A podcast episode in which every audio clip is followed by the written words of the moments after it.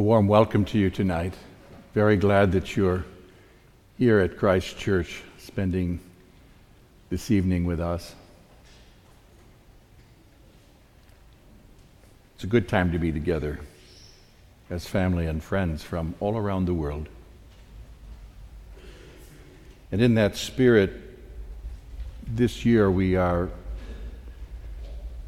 raising funds as a Christmas appeal for all of the children that we support through our outreach efforts, both the mothers with children zero to three years of age in Washington Heights and our partner church in Cartagena, Colombia, that is located in a desperately poor neighborhood. Tonight's offering will be dedicated to this purpose, and there are other ways you might contribute that you'll find located in your program. We hope that in the spirit of Christmas, that you would find this an opportunity to express your commitment to the child of Bethlehem. You know, friends, like many Christian households at this time of year, decorating the Christmas tree was an important time for the Baumans over the decades.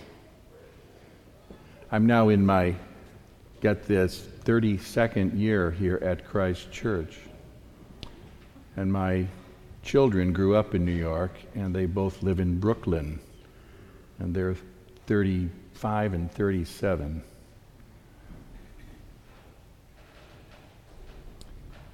So our Christmas was formed by growing up in New York, and you know it's a it's a rather odd activity, really, when you think about it. Here in the middle of the most densely populated urban environment in the United States, Thousands of truckloads of cut evergreens are hauled into the city, cramming the narrow sidewalks before cramping limited apartment space and upon which all manner of peculiar things are hung.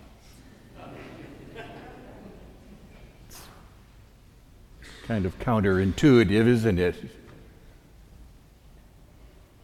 We've mostly lost track of why this is done or what religious meanings can be attached to this annual routine. If I were, for instance, to ask you why exactly you decorate a tree at this time of year, what sort of answer would you come up with? And would there be any mention of spiritual associations? As you likely know, the roots of the practice are anchored in pagan sources eventually adopted by German Christians as emblematic of the promise of life in the midst of winter, the whole evergreen thing. Jesus, the eternal life, capital L, became the Christian idea overlaid on the pagan rituals. And it was Queen Victoria who first brought a tree into the royal palace for her children, festooning it with presents dangling from the limbs. That was the historic marker when ancient rituals concerning gifts and trees and Christmas smashed together, forever capturing what would become the economic engine of Western capitalism.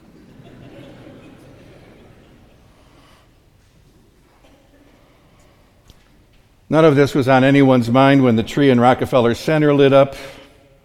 And of course, we're likely, at least modestly or vaguely aware of how the decorated tree has culturally retreated back to its pagan origins as a holiday tree, marking the winter solstice and the ending of the year. But regardless, it's now an ingrained habit everywhere across our land. I know from several rabbi friends I have that something called the Hanukkah bush has invaded the households of many Jews who have no special devotion to the baby Jesus. My wife Melissa says the tradition in her non religious childhood family involved decorating an artificial lemon tree, a trippy Southern California version.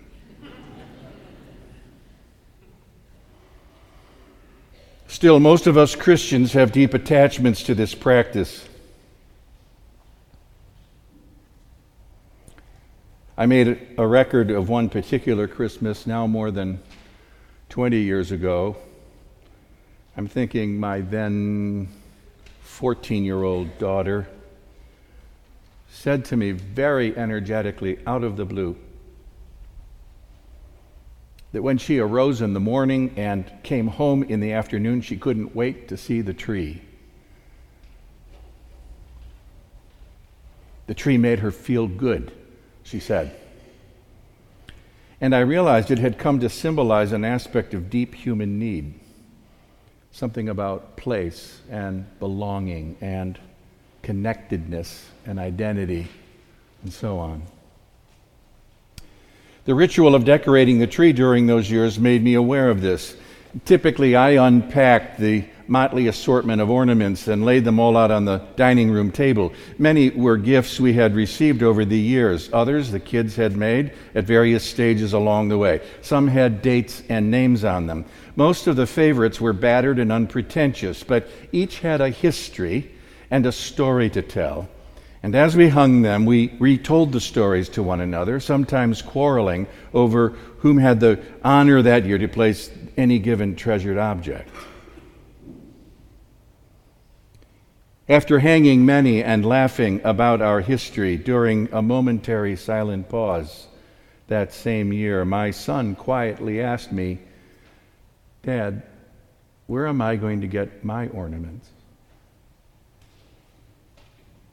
And I could tell from the way he asked the question and the expression on his face and the tone of his voice that he was asking me something a whole lot more profound than how to start a collection. He was really asking me, Dad, how is a life built?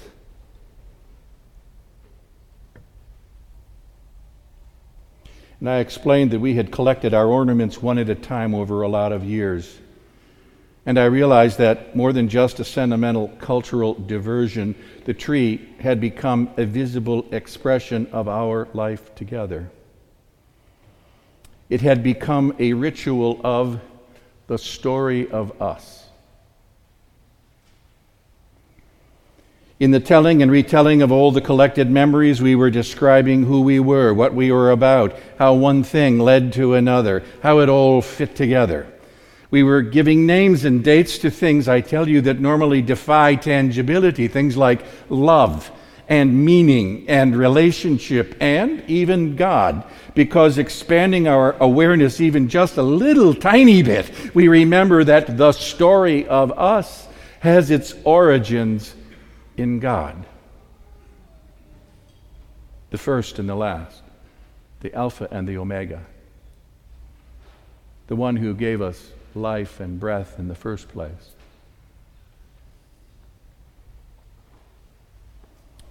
Being creatures of flesh and blood, we need tangible expressions for the meanings of things and our spiritual hungers.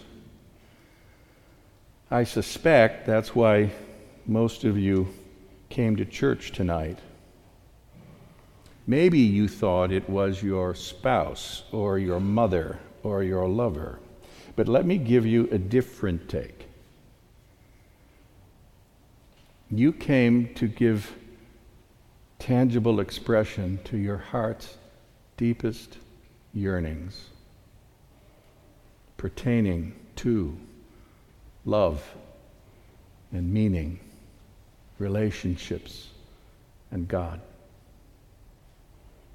Likely you did not think consciously of it like this, but maybe you will as you leave. I hope so. I really hope so. God knows well our limitations, our need for making sense of our being born and having to die the glories as well as the failures of the time in between. That's why God took on frail flesh to walk among us.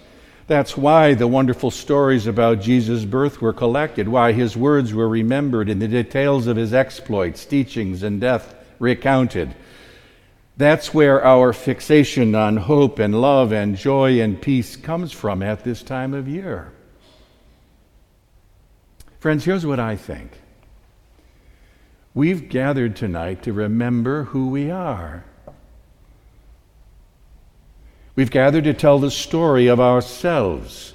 So we've dressed up the house opened up our boxes of ornaments and retold the old stories and sung our old songs and gathered up the extended family to share a meal.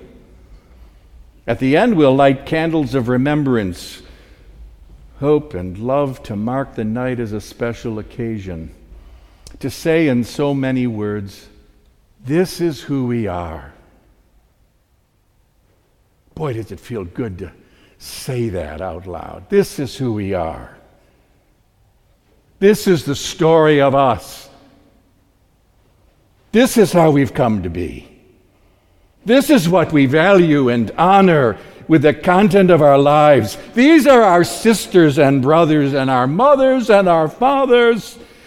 And ah, yes, Bethlehem's child is the source of it all. Isn't it good to be home in this space?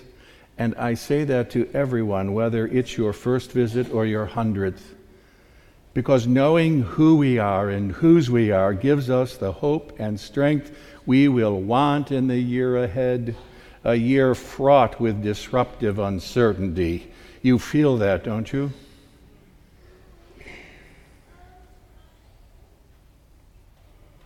This is why God came to dwell among us that through the scrim of so many counterfeit distractions, we might see the real abundant life for which we were created in the first place.